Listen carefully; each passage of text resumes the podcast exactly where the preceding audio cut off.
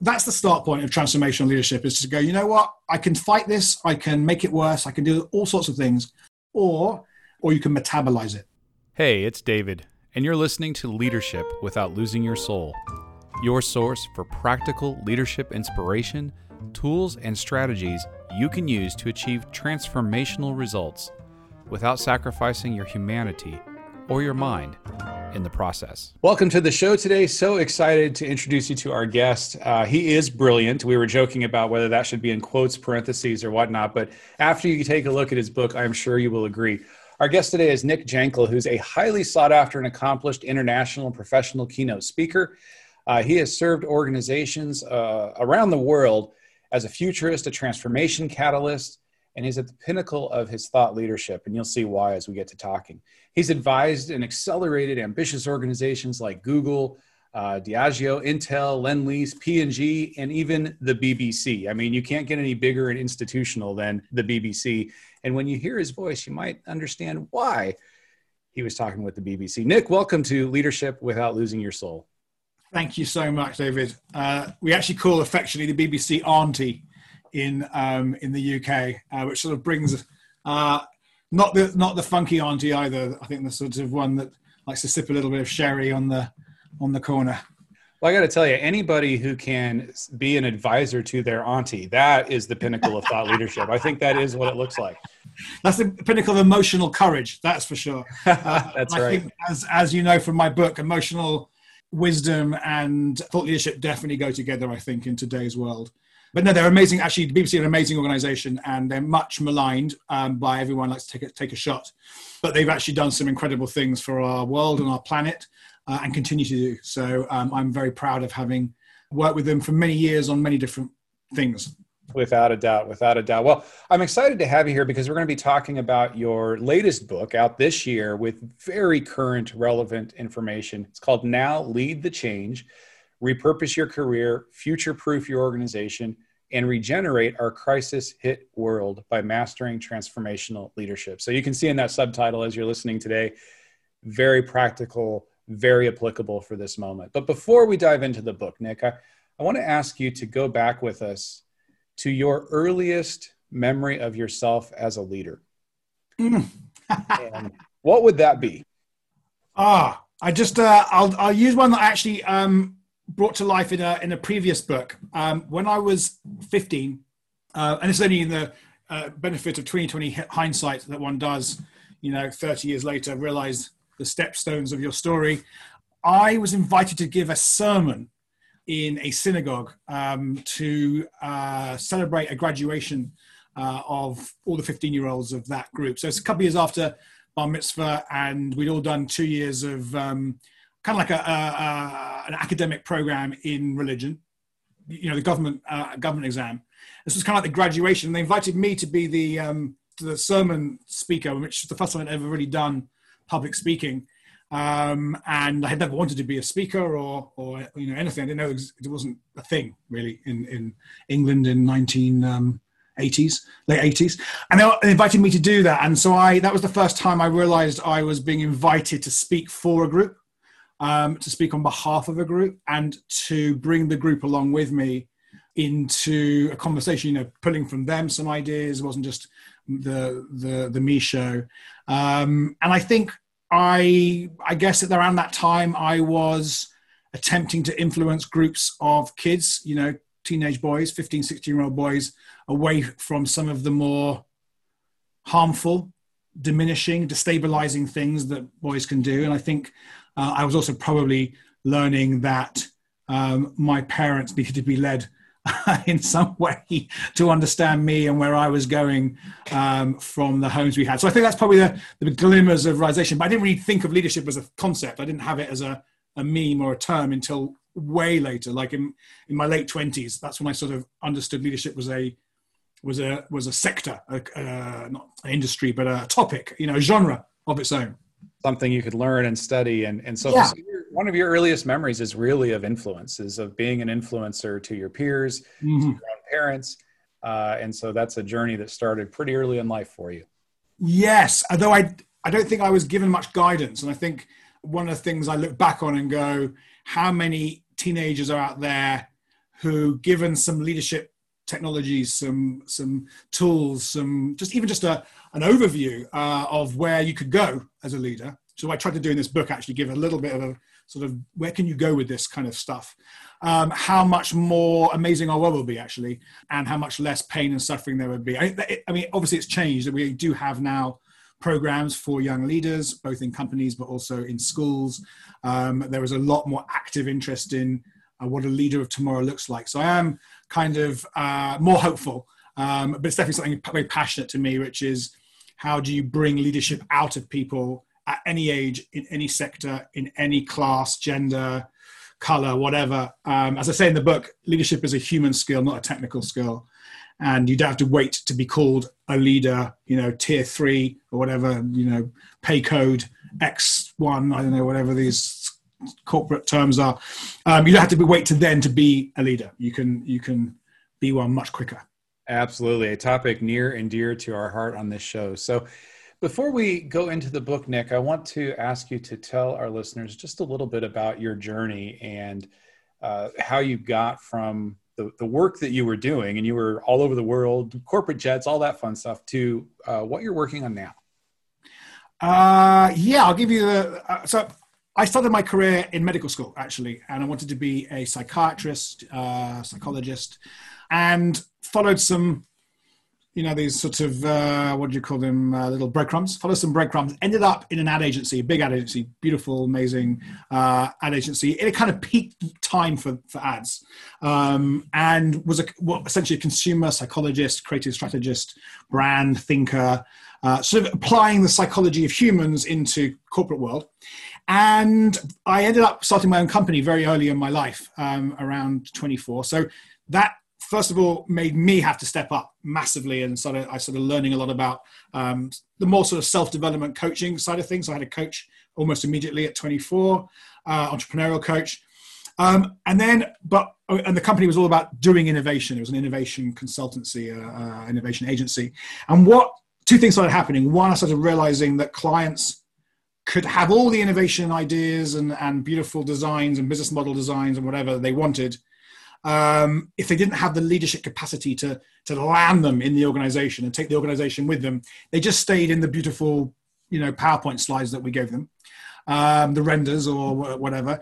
Um, and that was actually quite heartbreaking for me to do, you know, spend two years in investigating the future of a sector and like blood, sweat, and tears and creative workshops and consumer insights and anthropological stuff just to find that the company didn't have the culture, the leadership culture. And at the same time, I was also being asked by clients, could you teach us how to do this stuff? Can you teach us creativity? Can you teach us innovation, process, disruptive innovation? And that became creative leadership, obviously. And then my early interest in my personal change, psychology, psychiatry, then returned into my kind of field very explicitly, consciously and I realized that I wanted to deliver a leadership framework or, or, or approach that was rigorous, um, that wasn't just influenced by a fancy trend. If I'm going to use some neuroscience, I want to actually know the paper that I'm quoting. That's the old rigor of being a scientist originally. And that sort of, you know, grew over time. And then I brought in, I guess, a more personal uh, aspect, a more purposeful, more spiritual aspect myself as I grew myself through the maturity levels of the natural progress of me. And then I guess that's all sort of come together finally in the last maybe two or three years. But it's been obviously a very, I wouldn't call it, a, I wouldn't call it a neat transition. There was no talent pipeline for me. There was no coach. There was no mentor. Um, there was just me trying to struggling, working it out, unfolding some stuff, having some colleagues that have helped me, or peers, some peers. Um, uh, so that's kind of like a little bit of the journey. So I didn't want to do this. It wasn't something I thought, I want to be a leadership consultant. Um, it kind of found me. Um, and obviously, you can see there a nice little circle. 15 wanted to be a psychiatrist, not quite 50, but almost 50, ending up being a kind of leadership. I wouldn't call it psychiatrist is the wrong term, but I, I, psychiatry means healing of the soul, which fits nicely with your uh, for this podcast title, right? So um, there is something about the soul of leadership, which is an important aspect to it. Well, and it's one of the reasons I asked you to share that background is so that as as we're talking, people understand where you're coming from. It's one of the things that attracted me to your work is that you are very grounded. You've got your own experiences, your own observations, but then also the data, the research. Let's talk about how the brain actually works. I mean, you've got all of it there. And for any leader that wants to make a practical transformational difference, you want to know these things. You don't need to necessarily be a, a neuroscientist and have that mm-hmm. level of expertise, but a basic understanding of the functioning of human beings is going to help you to bring the most out of them to help them become their best self. Let's dive into the the the book. The I mean, when you talk about now lead change, now lead the change, and you talk about all the things that you just brought to bear, I can't think of a more important time to be having these discussions. I mean, you talk about a digital disrupted, damaged world so let's hmm. just start there. Let's start right. with the problem as if we aren't all living it. But what is the, how would you diagnose the state of affairs right now? I just love the way you said that, as if we're not all living it. When I started writing the book, I knew we were all living it, but most people didn't know that we were all living it. You know, we're, we're just sitting around with our business model. It's all nice. Um, and now the last few months, we are now living what a futurist or someone with foresight can see was is already occurring, but it's now become mainstream. We're now sort of like in the early mainstream of adopting this digital disrupted damaged world. So let me just give you the three Ds. I like to alliterate. Um, I like to organize my thoughts because, as you can see from the book, I've, as you said, I've got so many sources of information coming into me and into the book. I need for myself to be saying I need to organize it at least in some kind of way and I'd like to, you know, quote Einstein: "Simpler, simple but not simplistic," because our brains can't cope with too many inputs and, and numbers and diagrams and stuff. So the three things I think you can pretty put much everything that's happening into these three boxes are digital, which means essentially, most interestingly, ex- exponential digital technologies, technologies that can scale an idea from one to 50 million in a few weeks, months. Um, and within that, we've got these so-called fourth industrial revolution technologies which are coming online only just really now ai machine learning blockchain they're all just the beginnings of these things i mean we don't even know what they're going to do yet they're just sort of popping in but they really are changing everything not always for the better as we can tell from some of the um, what i would call the outrage algorithms of social media sort of fanning the flames of our not better angels our diabolos inside our trolls flaming our trolls, our inner trolls. So that's the digital aspect. And pretty much, I mean, this has been said for many years by Silicon Valley, but if your business model doesn't somehow use digital technologies, whether it's through Zoom or literally an app or something, it's just it's out of date already. Let alone five to ten years from now. So you know, so really got to engage with that. But actually, as a bigger issue uh, or disruptor to our status quo, business as usual, which is what I call sort of generational disruption, generational change in that a 22 year old now has such a different worldview to a 62 year old in terms of what they mean, need and as values. And most of our business models are oriented towards an older customer because that's just who was around 10 years ago or 20 years ago with money. I mean, something like eight out of every $10 is owned by a baby boomer. But that's obviously changing quickly because they're retiring and also dying. If we're you know, to be to be clear and honest, and then the, so that's the second D disruption, and the third D is damaged world, which again has been something that maybe the sustainability people dealing with. I don't know. Maybe they are. Maybe they're not. CSR. Someone should deal with it, but it's not really to do with the business. And now we've got pollution killing people. We've got fires all over the place, including all around Silicon Valley and LA, places I've lived and, and love. You've got polar ice melting. You've got a pandemic which is sitting up on all, already fractured, damaged world. And perhaps maybe the biggest one is you've got political instability and identity crises that are just tearing us apart. I mean, we're, we're really in a, in a pickle. So those are the three Ds, and I think everything fits into those three Ds.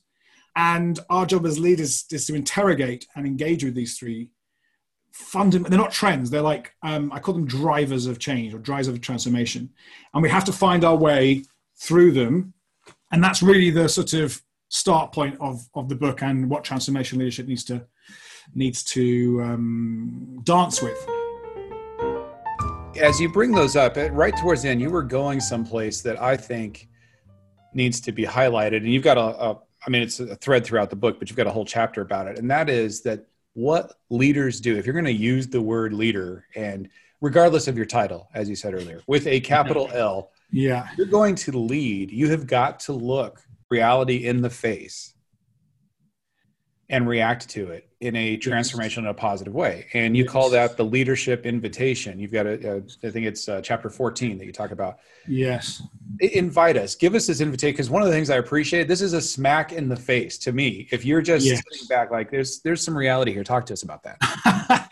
well, I mean, the pandemic is a great example of this, right? Because it's a slap in the face. It was a slap in the face. And I think most people are still feeling this, the, the, the, the cheek we don't no one wants to deal with it. We don't want to wear masks. We don't want to have a lockdown. We want us to get on with our lives. But actually sorry that's not happening. And we, people are still still resisting it. And one of the, start points of, of, of leadership and particularly for me in the journey of leadership that we talk about in the book and, and teach it starts with conscious leadership which is sort of level one of, of, our, of six levels. And level one is how am i showing up? Am i resisting reality? Am i catastrophizing it more than it already is? Am I dramatizing reality or am I denying it or what am I doing? And so that's like the first start point with the invitation, which is whatever is happening around you, it's an invitation, or you can see it as a threat. Really, they are both equally accurate. I mean, this has been said for, in every self-help book for 100 years. Um, you know, was it uh, Henry Ford? An opportunity, uh, a problem is, a, is an opportunity in work clothes, right? So that's the start point of transformational leadership: is to go, you know what, I can fight this, I can make it worse, I can do all sorts of things, or, and this is where I use this word a lot, as you know from the book, I, or you can metabolize it. And this is a really important word for me because um, in biology, when a cell takes in food, which is what we need, um, it has to do something to that food. It can't just sit with it. It metabolizes it. And I think a business, any business, an organization, a community group, whatever your ent- entity is, is really agnostic. A group of people called a business or enterprise or organization can take in change that's happening if they want to um, through semi-permeable membranes. And within the sort of cell goo of our enterprises, we can turn that into value, which brackets all businesses are here, are here to create value. All political parties are here to create value. All charities are here, or non-profits are here to create value. So then um, that's the beginning. That's the invitation. Take this thing inside you, literally inside you, inside your mind and your heart, and go away and think about it and reflect on it and do whatever you got to do with it. And then bring it into your enterprise and say, guys, we have to engage in this. And it's not going to go away. Let's adapt. And then something I didn't put in the book but I've been thinking a lot about, and it's maybe a future book or something. Uh, in evolutionary theory, they, they, people talk about pre pre-adaptations. So these are adaptations that become more valuable when it, the ecosystem changes, but they were already kind of developed. So you can see Zoom is a pre was pre pre-adapted for a pandemic. It had already seen the writing on the wall and was already adapted, as was Amazon and, and Facebook and all the big tech companies, más o menos and I think that's where this invitation really is, is whether even whether this stuff is not hitting you right this second. And actually, you know, you're doing fine. You know, obviously if you're a cinema or a movie house, that's not the case. But if you are, I don't know, selling um, online fashion, you're probably doing all right right now. But that doesn't mean it's going to last that long or forever. So what can you what can you bring inside you? And, and I actually make this live right now. As you're listening to this, what is staring at you in the face that you're not hasn't fully accepted or embraced as an opportunity for, for transformation. And what would happen if you right now brought it inside your consciousness to work on? And you might not succeed and you might have not have a major innovation for it. That's not the point. The point is bring it inside and let your consciousness which is the most incredibly powerful organizing system in the universe the most incredibly powerful let it get to work and see what it can untangle from the future that's rushing towards us. And you you give leaders some particularly helpful ways to ask those questions and figure that out in their organizations. And and I I liked the questions. And and when you get into um, triple loop learning mm. uh, and, and, talking about that, it's a way to process all of this and, and right. ask ourselves the questions that because if I'm a leader, I'm sitting there going, okay, yeah, I've got a job to do and I've got this team to lead and I got results I got to accomplish. And how do I deal with the massiveness of the global change that Nick's talking about? Mm. Yes, I'm feeling and dealing with, but I need to localize that down to definitely my sphere, what I can do, impact, what I can do, and where I can influence. And so I thought triple loop learning was a particularly helpful way to think about that. Mm. Yeah, I mean, I, I borrowed it from um, another thinker um, who is who is now deceased, I believe, uh, who talked about double loop learning. So you, the first two loops are what has this project right now in the micro geographic moment of this moment? what has this project taught me about how to do the next project better? Um, so whatever that is, whether you're doing a marketing campaign, an email newsletter today, whatever you're doing today, what is what have you learned in the last week, month that you would teach the next person who does this, or write on your uh, best practice document, should you have one, how to do it better? That's the first loop. The second loop is what is this project, particularly the failures on the project, taught us about our business model, our product, or service, or our proposition, whatever your proposition is. And this is the one most people don't want to do because it often means questioning everything you're doing right now and is it right. Doesn't mean you have to do anything about it. You could just park it on a on a you know a spreadsheet, on a Google sheet, on a uh, on Slack, or send it to people, or do it at your next away day, virtual or not. What did this tell us about an early warning signal about somewhere where our business model is not fitting the world? And I would suggest to you, if you're listening to this, that in every single part of your business or organization, there are things that don't fit right now. And they're probably not a big deal right now, um, but they might be a big deal sooner than you think. And you can't solve all of them, but where are you getting sort of a sense that there's definitely something that needs updating, changing? That's the second loop. The third loop is really us as leaders of a world in pain, which is what does my failure on my micro project tell me about my enterprise's business model mismatching but tells us about how our system is no longer a fit for purpose for ourselves or our grandchildren. And that's the third loop. You know, what what is not work? You know, why am I flying to do a keynote? You know, five thousand miles away, using up all this car. You know, mm, let me think about that. You know, that's a that's something to think about. So that's the triple loop triple loop of learning. And obviously, you can't do it all the time. No one can. But one of the things I talk about in the book, and I often finish a keynote with this, because obviously keynotes people go, well, how do I do all this? How do I change everything? And I'm like, ah, read my book, you know, buy a program, something. Uh, I can't give you the answer uh, in 10 seconds. What I can say to you is do one thing. And one of the, th- I have a few of these, but one of the things I always say to people is spend half an hour in the next week, schedule it into your diary now. So if you're listening, do do that. What I call reflect and connect, or connect and reflect. Take something that is not working in your business and just sit with it in a place of openness, relaxation after a shower, after a run, um, after a yoga class, whatever. And just let your being, let your mind and heart just wrap itself around it and unpack it a little bit. It almost invariably opens up possibilities. It's just that one act. And most of us have, have value engineered out all the reflection time out of our lives, particularly if you're a manager slash leader. And that's something I really believe that leaders need to build back in is regular time to reflect on your challenges. And it's not just something you believe. I, you made a statement in the book. I can't recall which chapter or page it was on, but I mean, it was it was a lot more forceful than yeah. I believe it was like, listen, you're not reflecting, you're not thinking about these things, you're not leading. Wow. Okay, that's great. I'm glad I was more clear. Paraphrasing in my emotional truth of what you said, Nick. Uh-huh. That's the way it struck me.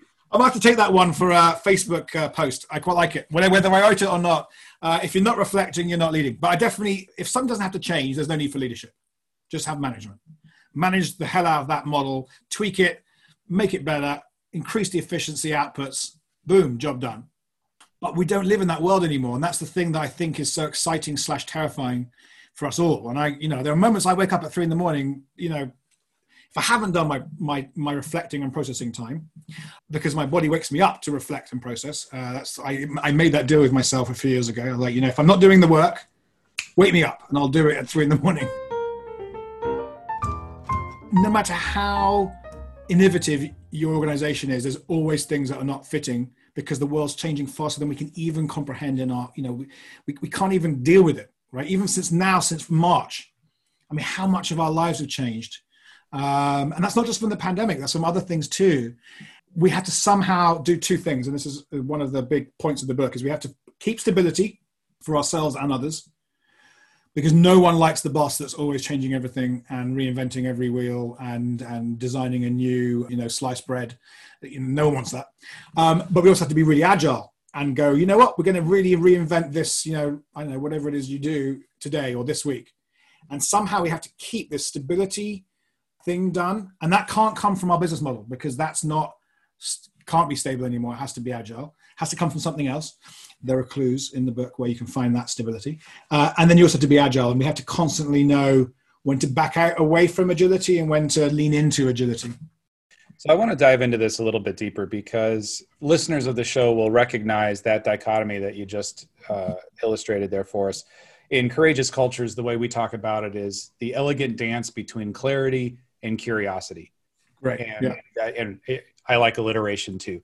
The you know that that that, that we need both. And so yes. you have a a fantastic way of talking about these inclinations that are in all of us. Yes. To control and protect and create and connect. Yes. Do I have that right? Yes. Yes. I get confused myself sometimes. control, and, control and protect, create and connect. Yes. Uh, and I, am just going to turn you loose on this concept because okay. it will be practically helpful for people. It's probably my most useful thing that I've ever discovered uh, slash um, invented. Um, and I teach this to my kids where we call it um, closed open or control, collaborate. You know, we we we teach. Uh, my kids are eight and eleven at the moment, so we're teaching them these two inclinations, two mindsets. I teach it to you know senior execs all over the world. So, control and protect mode is the one that most of us are most familiar with because it's what's been trained and rewarded in us for the last X number of years. As soon as you go to school, not you know not kindergarten, it's all fun fun and games. But as soon as you get seven, eight, nine, people are like stop being curious and you know inefficient here's some answers, learn them. There's going to be a test. And that's the beginning of the, the amazing strength of control and protect mode. Uh, so control and protect has got two functions, obviously. Control the crazy, control the chaos of life, uh, control our parents, control the remote control, control life by getting stuff done, use Google Sheets, use Excel, whatever. We're good at that, most of us. And then protect is there's a threat, I'm going to defend using something I've done in the past. So control and protect mode essentially learns algorithms and it learns rules for dealing with life and getting stuff done and making some money and being safe and being rewarded and applauded and getting some promotions, whatever. Wonderful. That's for what I call generally the role, the world of management. It's not exactly that neat, but we can just put that for now. And every business needs managers, and I need to be a manager regularly. I need to inhabit control and protect mode with my kids, with my staff, with clients, with myself. But if that's all we've got, we have no way of being creative and collaborative and creative, you know, curious, compassionate, caring, all the C's that we love. And so create and connect mode is equally natural, equally inbuilt. Um, and these actually, by the way, do fit into brain research uh, and net, brain network research of the last five ten years. So that was really when I was like, wow, this is actually occurring in networks in our brain, not just in my own sort of frame thinking. And so create and connect mode does two things. It does creativity, innovation, new thoughts, possibility, divergent uh, thinking. Uh, and then the connect part is it does empathy, it does insight. And of course, you need insight to create ideas about the world, innovations, we call them. Uh, you need insight into customers, and particularly future customers, emerging customers. And so these two modes are beautiful because they're always available to us. And in fact, the latest research shows that people who are highly innovative um, are able to activate both networks very quickly. Here's an idea, let's judge the idea. Here's another idea. Let's get rid of that idea. Here's another idea. Let's execute that idea by three o'clock this afternoon because I want to take some time off to go and reflect, for example. Um, so, so that's what I, I, guess is the key to leadership is being able to know what mode you're in, which is a revelation for a lot of people is that that's even two and what it feels like. Um, and you can start to build a real sense of, oh, when I feel this thing in my chest, I think I know I'm in protect. Okay, good, good to know. Then obviously we want to be able to use the right mode for the moment, and then we need to be able to shift between the modes, which is easier said than done, obviously. But that's really the key to life: is how do I use the right moment uh, for the for the for the problem? And in my keynotes, I often put up a picture of a busy. I used to live in LA, so I'm going to talk about the 405 highway. Some of you will know it. The joke is because it's called that because you can only go four or five miles an hour. Um, so the 405, six lanes or 10 lanes in some places, both sides, you do not want to be in and connect mode crossing this thing. You just want to get across using all the tools that have been drilled into you by your auntie um, to get across the road.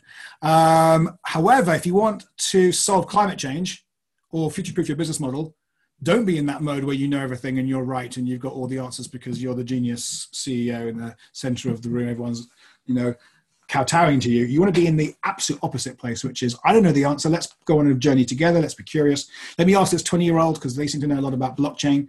Um, and if you're, if you're a sustainability director, don't go into freaky fear and worry no matter how much you've got because people will just go into control and protect mode. So the great tragicomedy of life, and I've seen it in every workshop, every business meeting, uh, is we go into the wrong mode for the moment, and that's the leader's job more than anyone else is in that room is to make sure you are holding a space for whichever mode is appropriate.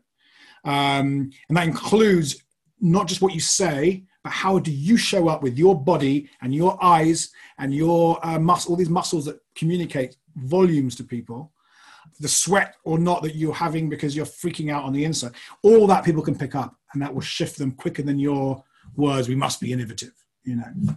Um, so that's the that's the sort of top a top skate along the the modes which are very generative once you go deeper into them and understand them more.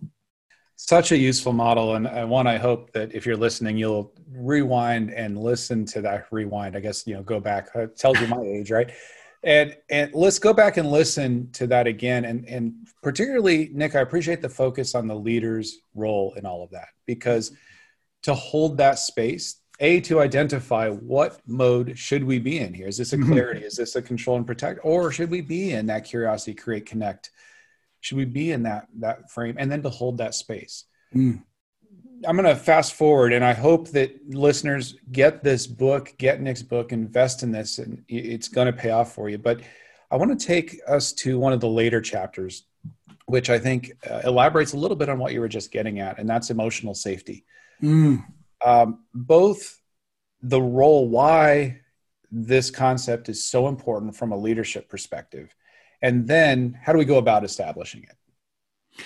I mean when when this term emotional safety or psychological safety became sort of popped in in leadership circles a, a couple of years ago or whenever it was it was such a helpful thing for people who do this kind of work because it, it created a, uh, a language and a, a sort of um, Harvard Business Review approval of something we'd all known for a long time, which is, for example, when you're running an innovation workshop, um, you have to do two things. You have to get the process design right. You really do. You've got to get tools and process that get you through these difficult, creative, open possibility moments. But you, more importantly, you have to hold space. So the word we use in in this industry, you have to hold space for people to change, to have ideas, to feel like not just there's two parts I think to, to being psychological safety or emotional safety, holding space. One is you've got to help people the safe part. You have to have them feel not just hear from you, but feel in their body emotionally, more important than thoughts, that you can have a crazy idea, a dumb idea, a wacky idea, and you can try something that no one's done before. And it may not work, and we may not give you a raise because of it, but we won't punish you by all the different forms of punishment we know how to do. We learned from our caregivers and aunties and uncles theme today for me. They have to feel that you won't do that. And that, by the way, in nice companies, and most companies I work for are nice and, and sort of uh, collegial and democratic, but they still have ways of punishing people. Uh, classic one is, um, have you really thought that through? Which is basically a demeaning, um, uh, devaluing, diminishing statement. So emotional safety is when someone knows that, that they can try something out, they can speak their mind about your business model, about the holy cows of your business, right down to actually, I think the logo should be moved left on that social media post. You may not think it's brilliant and you may not think, you know, give them loads of kudos and props, but you won't punish them for it. You'll go, thank you, that's interesting. Or as a head mistress of one of the schools my kids went to, everything's a contribution, which is a really important thought of psychological safety. Because then what it does is it does two things. One, it allows people to actually share, and you want them to share, you want them to bring these ideas up one of the things I often say in, in a keynote is, do you really think no one at Kodak ever thought, hmm, this is not going well for us? Do you think they all just was toeing the line? No, of course not. They just didn't say anything. Nokia is the same. I use that example in the book. If people are scared, um, not even being fired, it's being disapproved of. Mm-hmm. They won't share these critical challenges to your thinking. You don't need to do market research. You know, 20 focus groups in five markets. You don't need to do that because you've got people in there from your target market. If they can speak, that's the first thing. It helps with the learning, triple loop learning. But more than that, and this is where the, the, the deeper level of holding space comes from, they don't just feel safe, they then actually tap into their own creative flow state and their own channel, if you want to use that term. It's a, it's a, it's a difficult term for me to use, but I will uh, use it. They tap into their own channel, their own creative force, their own intuitive genius, and from their mouths drop the pearls that we want to collect up and build into another product, project, service, whatever. Um, so you both guard against being disrupted and you allow for disrupt your own disruption to your own market, your own self disruption but it only happens with safety and it only happens there's more than I, I, talk about trust and you know reciprocity. There are other things that go on in a team that i think work beyond safety but that's like the bottom. That's like the the sine qua non if you want a bit of latin uh, without which nothing of agility transformation all these things. And it's tricky because most of the leaders i work with cognitively get it not dumb and they think they're good people and they are good people and they're probably you know of my generation. They're kind of with it. Um, they're cool dads and mums who wear you know cool jeans or whatever and um, trainers and whatever. But they're behaving in ways that are embedded. I call them in the book pernicious uh, and persistent protective patterns. And they are showing up in a way that is having people not feel safe whilst knowing that safety reading the book on safety you know psychology and nodding the whole time and going yes. Uh, so we see that all the time. So in, in uh, right in our approach in courageous cultures, we talk about behaviorally that fundamental behavior that you just discussed is for us, it's respond with regard. So if there is a need for more information, if they haven't thought it fully through, we don't have to demean. We can say, Thank you so much for thinking about how we can improve. You know, here's some information that will help as you're fleshing out that idea um, you know, here's a priority you might not have been aware of. and then an invitation. Would love to get your thoughts on how we might solve for this. You know, give them the information they need to think strategically. That's a fundamental shift in behavior for most of us. I know I wasn't brought up that way, uh, and I have rarely ever met a leader who has. But with all the intentions we set and all the pronouncements we make and all the initiatives we start, those are all a start the closing of the loop is how we actually respond. And so I'm so glad that you bring that out because if we're not acting that way, all of the intentions are for naught. As you said that, I can. I was just putting, my own lens on my own team. You know, my you know, it's easy to talk about this to other people and teach them. Um, and what one of the things that one realizes when you hear this idea of, of what you, something regard, um, positive regard. I mean, Re- respond with regard yeah, people talk about in psychotherapy unconditional positive regard as the key to holding for a child. Uh, so I love that. Respond with regard. And what it does is it takes time. You have to slow down. And that's basically the rub. Because we can all do that. We can all say, actually, I'd love to hear your timetable 10 minutes next week, da, da, da. but you have to then slow it down enough to not just go, we did that last year, it didn't work, sorry, thanks, goodbye you have to go ah interesting. I really yeah and here's some as you said here's some developmental feedback. Here's a frame that you probably hasn't thought of through the lens of this or lens of that. Um, maybe i haven't supported you enough and didn't give you better briefing. That's one of the big things i talk about. Give better briefings and you'll get a lot better outputs at the end and take the time to slow down and think what does this people person need to know that i've got from my experience and genius that will help them have a better outcome that i won't then bitch and moan about afterwards? Which is so we're nice to do. It. We all do it. You know? Do I have to do everything myself? And you know, I've been entrepreneur for 21 years, so I know that one really well. It's always because I don't spend enough time. You know, there are other reasons. I can't control someone else's learning, experience, knowledge, genius, but I know I can control the briefing and the time I take. Um, and yet, you know, we're busy. So how do we, how do we square well, like so many of these other power skills that we're talking about from a leadership perspective, the investment yeah. the investment we make here is a massive amount of time gained or productivity gained or, or what have you down the road, but it's making it now and being aware of those trade-offs to have that discipline. I mean, that's what I, I appreciate going back to something you said early in our conversation. That's what leadership is all about. It is. You know, if everyone's doing it and it's the cultural norm, mm. okay, great doesn't take as much individual initiative or courage if that's what we're all doing, but someone's got to go first. Right. and as you say it, there's something else that I, so just bringing back those modes again, right? So coaching, development, briefing, giving people lenses, that's all creating connect mode, fully, fully engaged with people and empathic. And it only works long term if those people also have boundaries and aren't uh, in their own patterning around entitlement or leaving every six months to another job because you can't develop there's, there's no point developing them or putting that energy in if they are essentially in a transactional relationship with you as a company or as a boss which is a two-way street and one of the things that um, we find very challenging is having people stay long enough to have those deeper yeah. learnings that we can bring them into if they put in the time if they put in if they pay their dues and there is a developmental stage uh, i put in the book these five stages of leadership and often younger people want to skip a couple i don't want to do the just learning how to execute i don't want to do all just learning how to take ownership of a project i just want to get onto the cool innovation and leadership stuff that you're doing where you know show you where to go um, and you know i'm very lucky for myself that i paid those dues. You know, I know I had enough responsibility at a young age to know you can't. There are charlatans definitely in the industry that I'm in, um, but it's not the path for me.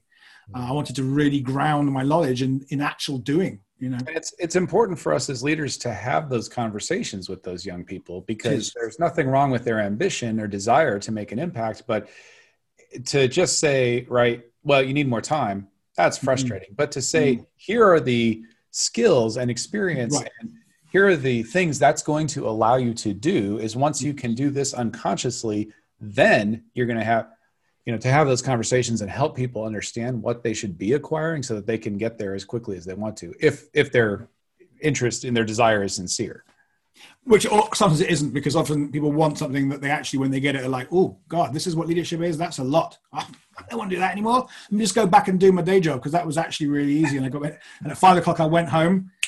I was not thinking about it anymore. Um, and that's one of the things actually that i counter to this trend to have flat structures and distributed power and creativity at the edges and holacracies and whatever so a lot of people don't want to have big strategic innovative leadershipy thoughts all the time at three in the morning as well. You know, they want to just do their job and go. So that's great, but then just be honest about your own uh, remit uh, and and aspirations for life. But this is actually partly an issue with schools. It doesn't give people a framework for where they could go, um, and most HR departments don't have a kind of up to date set of qualities and capabilities for what the job really is, not what the job looks like, but what the job really is, um, which is a lot of work. Um, and that's a that, that's a whole other rabbit hole I could. Well, Nick, I, I think you and I could go down rabbit holes for the several. We hours. could. There's so many. The book is called Now Lead the Change. We're talking to Nick Jankel. Nick, tell us where to find the book and where to find you. Great. So uh, the book's available, obviously, our dear friend Amazon and where books are sold. My website, uh, or our website, I should say, is switchonnow.com. And if you go switchonnow.com forward slash leadership, you will get into the stuff we do, the programs we run, you know, the deeper dives, all that kind of stuff. And I'm on all sorts of social media, pretty much. Either look for Switch On or Nick Jankel, or, and you'll get me Twitter, Instagram, whatever your LinkedIn, whatever your uh, preference is, I'm usually there posting something sometimes. you, will, you, will, find him and it will be worth your while. I'll tell you what, for fans of the show, you've got Winning Well, you've got Courageous Cultures. Now lead the change. We have just scratched the surface. There is so much in terms of the framework Nick provides, the powerful tools you can use to help you be a truly transformational leader if that's your desire. So I encourage you get the book, invest, do the work. Each chapter has great questions and ways for you to apply your learning and what you're doing. Nick, it has been an absolute delight uh, talking with you. I'm so glad that we got to have the conversation because I know that if people will apply everything that they have got today, they're on their way to being the leader they'd want their boss to be. This podcast is a part of the C Suite Radio Network. For more top business podcasts, visit c-suiteradio.com.